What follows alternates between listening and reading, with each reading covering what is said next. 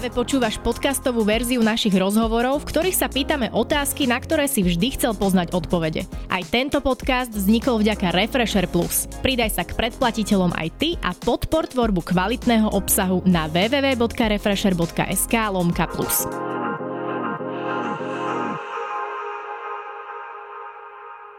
Dnes bojuje za ochranu planéty, no kedysi, ako sama tvrdí, bola nákupná maniačka. Mojím dnešným hostom je Natália Pažická. Natália, Ahojte. ahoj. Ďakujem za pozvanie. V našej refresher obývačke.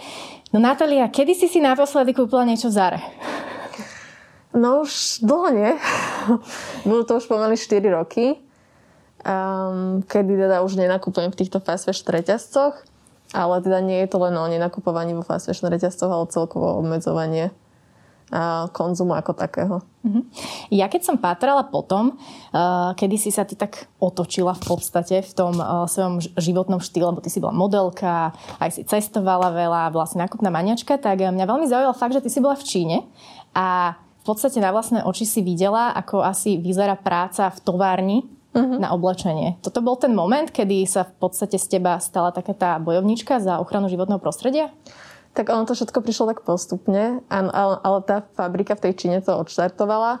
Ja som tam vlastne dva mesiace pracovala ako modelka v čínskom meste Guangzhou a tam sme chodili ako modelky na castingy priamo do tých fabrík. Tam si vlastne majiteľe tej fabriky alebo teda tej značky vyberali, že na ktorej modelke to dané oblečenie vyzerá najlepšie a následne si akože vybrali na tú robotu, že na tebe nafotia ten katalóg. A to je bežné? To sa takto robí? Áno, to sa. Modelky sa, idú áno, do továrni. Áno. A to sa nerobí tak len v Číne, to, to som zažila aj v Istambule, aj v LA, čiže je to aj vo viacerých štátoch, nie je to len že čínska špecialistka. Tak si pocestovala. Áno. Ale ten, akože videla som veľa fabrík, ale konkrétne teda tá v Číne bola pre mňa takým tým wake-up kolom, pretože tam tie podmienky, môžem to tak skrátko opísať, že vlastne my sme došli do tej fabriky a na ľavej strane tie ženy pracovali. Väčšina šičiek v modnom priemyslu sú práve ženy. Takže na tej ľavej strane boli ženy, ktoré šili a mm. na mhm. tej pravej oni ležali na tých laviciach, mali tam aj svoje deti. A ja som tak nejak nechápala, že prečo v tej modnej fabrike tie ženy ostávajú, že prečo ležia na tých laviciach, prečo tam ešte majú aj deti, lebo boli sme posledné na tom castingu. A nerozumela som tomu, že prečo tam stále sú, že prečo nejdú domov, keď si už svoje odrobili.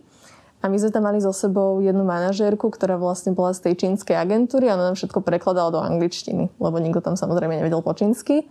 A ona mi veľmi rýchlo vysvetlila, že oni tam žijú kvôli tomu, že cestovať za rodinou na druhú stranu Číny veľmi aj finančne, aj tá časovo náročné.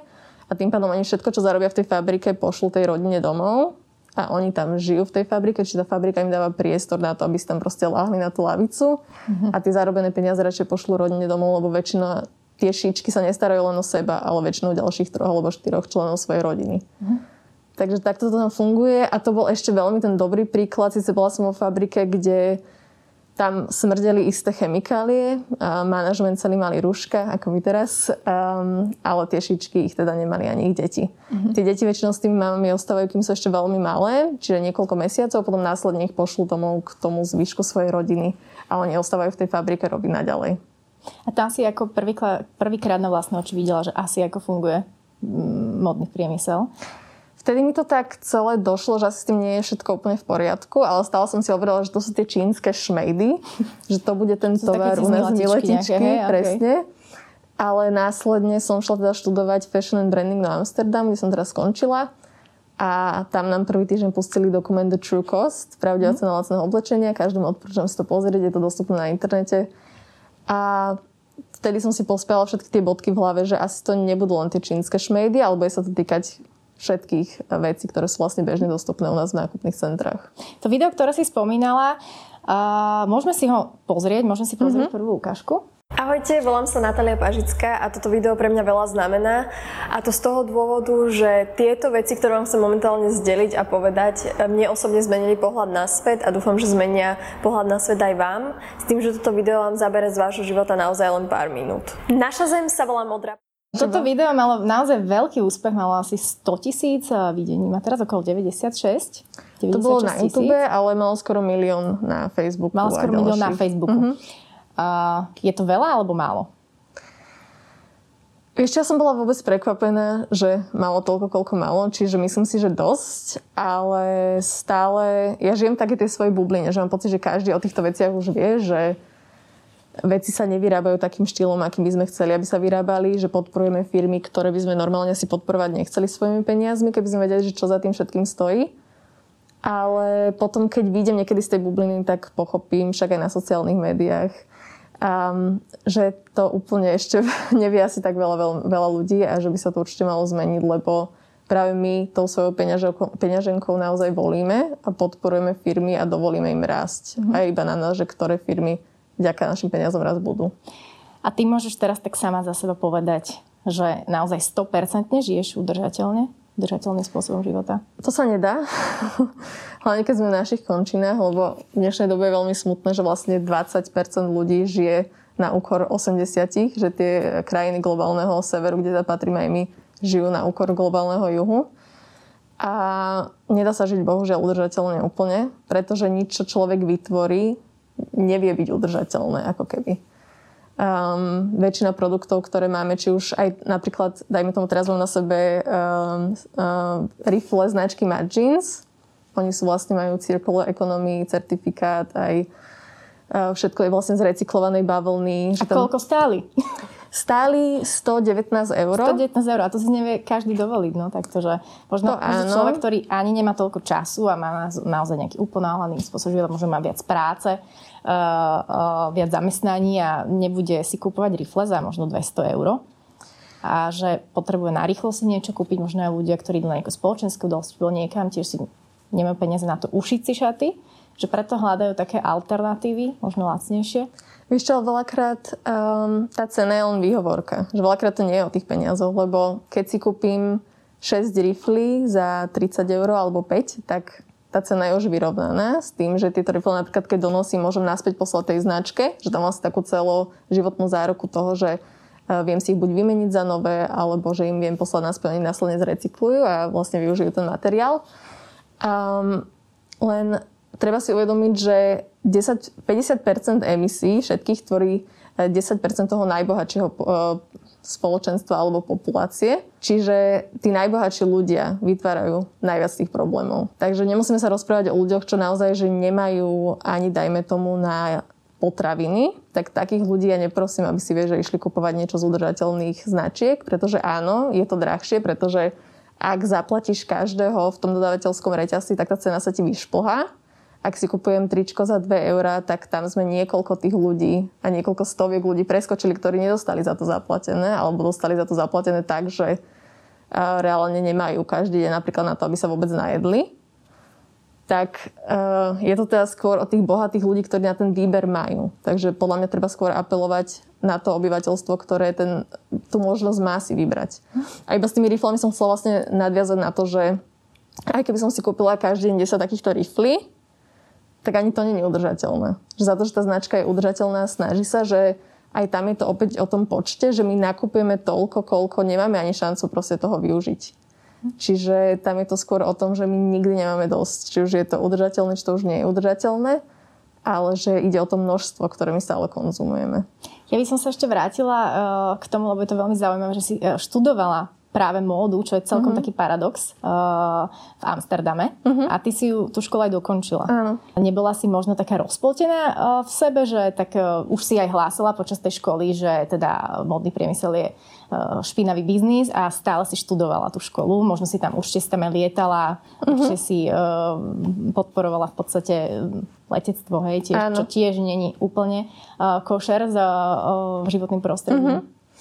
No akože ja som študovala fashion and branding. Uh, u nás na škole sa dá študovať marketing aj design, ale je úplne jedno, že čo študuješ, hlavne ide o to, že na čo sa zameriaš.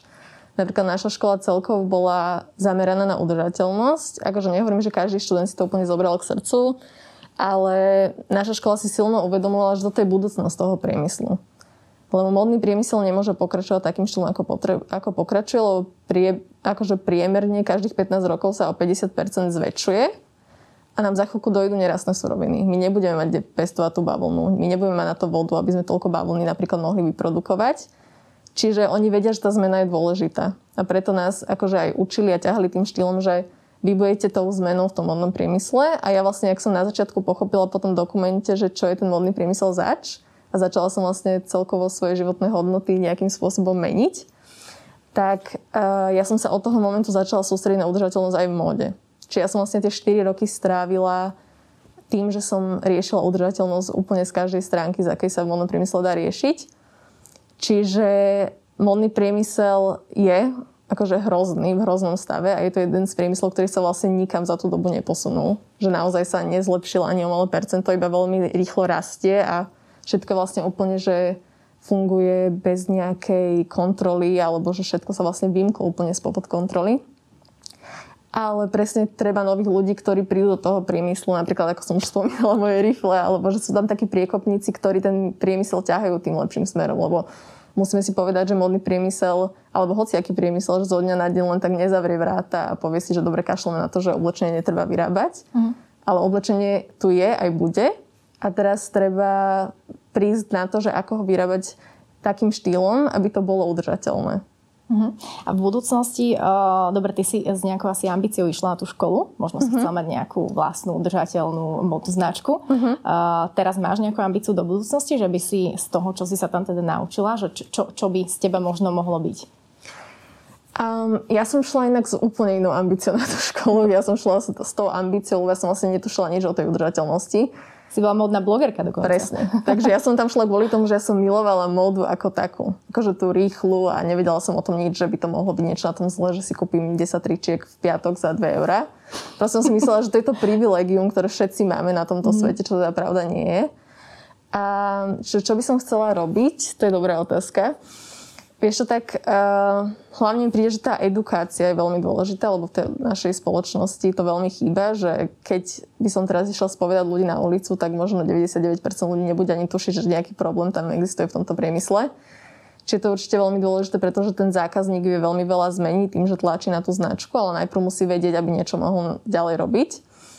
Ale chcela by som pracovať niekedy v budúcnosti uh, aj pre udržateľnú značku, Uh-huh. Tam som vlastne nadobudla také tie, dajme tomu, že priamo z fachu, akože skúsenosti. A potom som to možno chcela práve preniesť do nejakej tej fast fashion značky. Lebo už aj vo fast fashion značkách sú akože sustainability teams, um, týmy pre udržateľnosť, že zastupujú nejaké ľudské práva nejaké environmentálne štandardy. Len teda um, sa to hýbe veľmi pomaly. Čiže verím, že keď tam príde tá nová krv, že má šancu sa to zmeniť a čím rýchlejšie to bude, tak tým lepšie. A s mnohými značkami aj spolupracuješ dokonca, aj s modnými, aj e, s kozmetickými značkami. Dokonca minule sme sa stretli uh, na evente uh, IKEA, mhm. značky uh-huh. IKEA, kde teda uh, promovali nemes, nemesité guličky alebo nemesité uh-huh. guličky. A aké sú tvoje kritéria, podľa čoho si zvolíš, že tak s touto značkou idem do toho, lebo táto má možno uh, je viac udržateľnejšia, alebo uh-huh. podľa čoho? Vieš čo, tak ja som takže s takými spoluprácami, spoluprácami v zmysle, že som brala tie spolupráce len kvôli tomu, že sa mi dajme tomu, že páčil ten produkt. Keď uh-huh. som bola, že modná, modná blogerka, čo bolo, ja neviem, 5 rokov dozadu som sa tomu možno ešte venovala, tak tým, že som o tej mode naozaj nič nevedela, tak mi napísala nejaká značka, že my ti pošleme 6 pekných tričiek a ty ich proste odfotíš, odpropaguješ, ak asi vieme, ako to funguje. Tak som úplne, že bola all in, proste išla som do toho. A potom, ako som začala riešiť to udržateľnosť, tak som si povedala, že naozaj budem podporovať len to, čo mu verím, že je v pohode. Ja mám napríklad, keď spomínaš tie spolupráce, tak mám spoluprácu že nie sú také tie komerčné spolupráce, nech si ľudia nemyslia, vieš, ale možno pre bezobalový obchod, alebo že s ekologickými pomôckami do domácnosti a mám tam, že promujem ja neviem, že či môžem vôbec menovať značky. Hovor, tak, jasné. že v DM Slovensko veľa ľudí nevie, že majú rádu biologických potravín, ktoré sú certifikované, mm. alebo že tam majú prírodnú slovenskú kozmetiku a veľa lokálnych produktov. Že sa snažím poukazovať na to, že... Čiže značky, ktoré asi idú už trošku tým smerom, Hej, alebo sa teda snažia. poukázať, že ľuďom asi vysvetliť, že to nemusí byť také zložité, vieš, že nemusíš teraz ísť do jedného jediného obchodu niekde na strednom Slovensku a tam si to nakúpiť, ale snažím sa ukázať ľuďom, že tie alternatívy sú všade okolo nás. Mm-hmm. Že dneska z toho, toho už chytil asi každý aj z marketingu, kto nie je že úplne slepý a hluchý a mm-hmm. snaží sa to nejakým štýlom promovať. Takže keď majú značky nejakú iniciatívu, ktorá viem, že je reálna, že naozaj tou podporou niečoho pozitívneho, že niečo menia, tak do toho idem. Ale potom sú značky, ako napríklad, môžem aj modné menovať, len som vedela. Mo, napríklad H&M alebo Zara, ktoré majú svoje conscious a um, kolekcie, ktoré mm-hmm. sa snažia poukázať na to, že sú o niečo lepšie, že dajme tomu, že tam majú 50% recyklovaného polyesteru, alebo že tam majú niečo z organickej bavlny. Um, ale opäť je to bavlna, ktorá nemá nejaký certifikát, ktorý by niečo zaručoval, že ľudia dostali zaplatené toľko, koľko majú, že tie značky sa síce snažia robiť na oko niečo, lebo treba si povedať, že akože greenwashing dneska vo veľkom vládne. Uh-huh. A tým, že sa tou témou zaoberám aj greenwashingom ako takým, tak a sa snažím aj ľuďom trošku poukázať na to, že toto asi nie je úplne v pohode, že HMK nám síce hovorí, že máme niečo z recyklovaného polyesteru, ale vyrobili to úplne tí istí ľudia, mačalo to úplne v tých istých chemikáliách, vyrobilo sa to úplne v tej istej továrni, kde nemajú ani čističku vody a všetky tie chemikálie idú priamo do um, do rieky, ktorá je zdroj pitnej vody pre XY miliónov obyvateľov tej danej mm. krajiny. Čiže treba tam rozoznávať, že čo je v pohode a čo v pohode nie je. Um, takže asi toľko k tým spoluprácom, že treba si naozaj vyberať, lebo na Slovensku um, musím sa povedať, že som stále v takom šoku, keď niekedy vidím, že niekto, alebo teda, že vo veľkom sa berú naozaj spolupráce len na základe toho, že koľko kto komu zaplatí. A mi to príde veľmi smutné, že na tých sociálnych médiách je tá spoločenská zodpovednosť veľmi ešte v plienkach, mm. že ten mhm. človek si neuvedomuje, že aký to má impact nie na spoločnosť ako takú našu len, ale celkovo celosvetovú a na životné prostredie. No, práve veľký rozruch spôsobilo aj tvoje video ohľadne uh, značky About You, teda ohľadne kampane. Mm-hmm. Môžeme si ho pozrieť rovno. Ahojte Slovensko. Stavili sme sa s nikým, že ak dosiahneme hranicu 100 tisíc sledovateľov na mojom profile Natália Pažická, tak vy odo mňa získate 100% zľavu na tipy a triky, ako si nenechať o***bať hlavu. Na za tým teda áno išlo uh, mody, priemysel a, a tak ďalej. Uh, to malo veľké ohlasy, aj pozitívne, uh-huh. určite aj, aj nejaké hejty. Uh, keby, keby si vedela dopredu, že čo to spôsobí, tak dal by si to aj tak von? Uh-huh. Nejaké akože... vzťahy sa ti nenabúrali s nejakými um, influencermi možno, um, ktorí do toho vieš, išli? Vieš, že to malo pozitívne a negatívne, tak musím povedať, že negatívne to ani nemalo. Uh-huh. Um, ja si už veľmi akože dopredu rozmýšľam, že čo budem riešiť a čo nie, lebo vidím, že sa okolo mňa deje veľa ako keby nespravodlivého, alebo že to správanie aj tých ľudí, že čo promujú tým ľuďom, že ani nepoukazujú na to, že to je napríklad spolupráca, vieš, ale keď ti týždeň predtým prišla tá ponuka, ty si ho odmietla a teraz vidíš, že to promuje niekto iný a tvári sa, že to ani nie je spolupráca, že to len tak z dobrého akože Čiže aj tebe prišla ponuka od About You? Od About You mi prišla dvakrát ponuka Um, čo je inak vtipné. Ale je to veľmi vtipné, keby, je to veľmi keby vedeli, komu to posielajú. je to veľmi vtipné, ale toto bolo vždy, že z nemeckej centrály, mm. alebo tak vieš, že možno moc neriešili, že aký tam mám content, že oni sa vyslovene zameriavajú na tie čísla. Uh, naposledy naša konverzácia skončila tak, že som im navrhla, že či by som pre nich nemohla pracovať, uh, pretože oni majú obrovský chaos aj v tom sustainability um, oni tam majú takú, že sustainable collection, akože značky, ktoré sú udržateľné, ale oni tam majú naozaj pomenované XY značky, ktoré nemajú že s udržateľnosťou nič spoločné. Takže neviem, kto im to tam spravuje. Čiže by som... si normálne pre nich chcela pracovať. Akože keby ti prišla táto možnosť? Vieš čo, akože som to navrhla ich marketingu, samozrejme potom ďalej som to už neriešila, lebo ani mi na to inak nereagovali, takže neviem, čo si o mne pomysleli.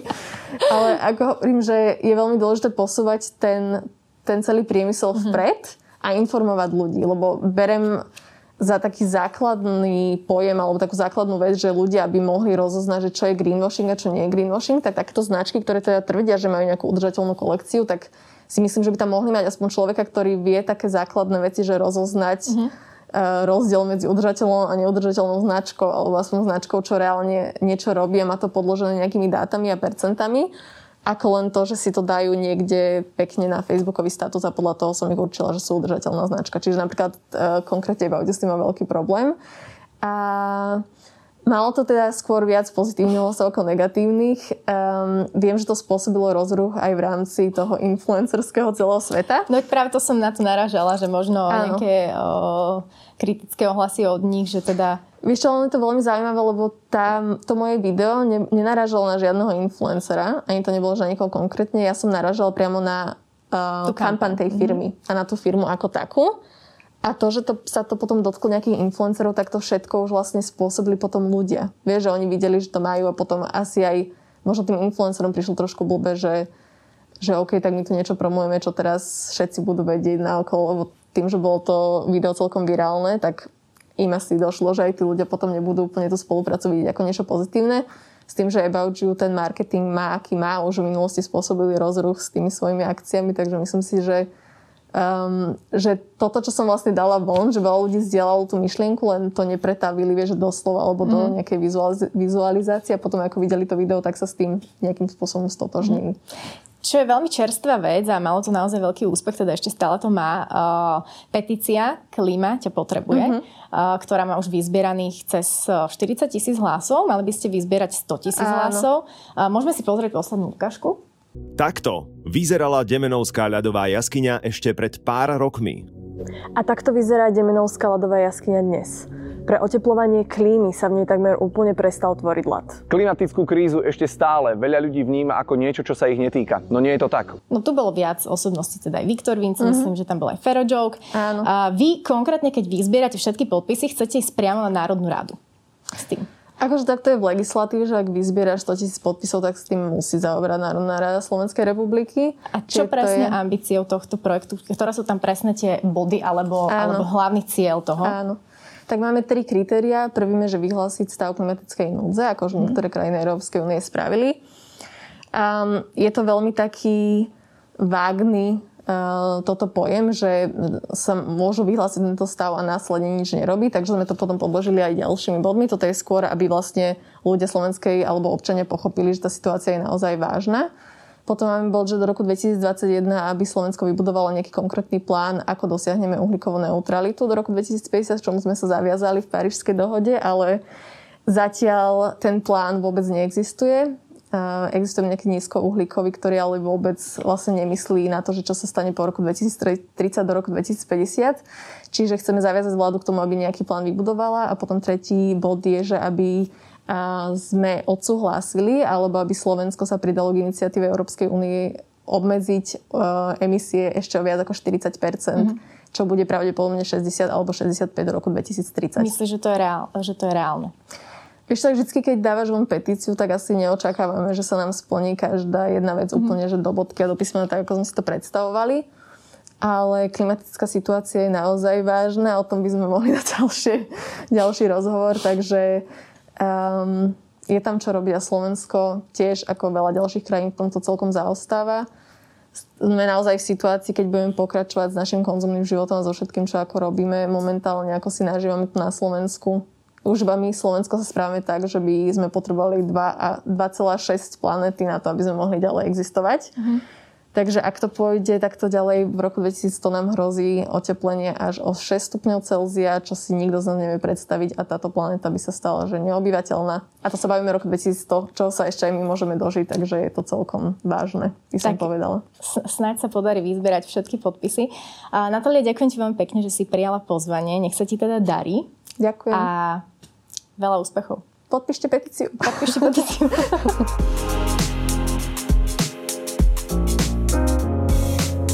Počúval si podcastovú verziu Refresher rozhovorov. Nezabudni sa prihlásiť na odber tohto podcastu na Spotify alebo v apkách Apple a Google Podcasty. A samozrejme všetky rozhovory nájdeš na našom webe Refresher.sk.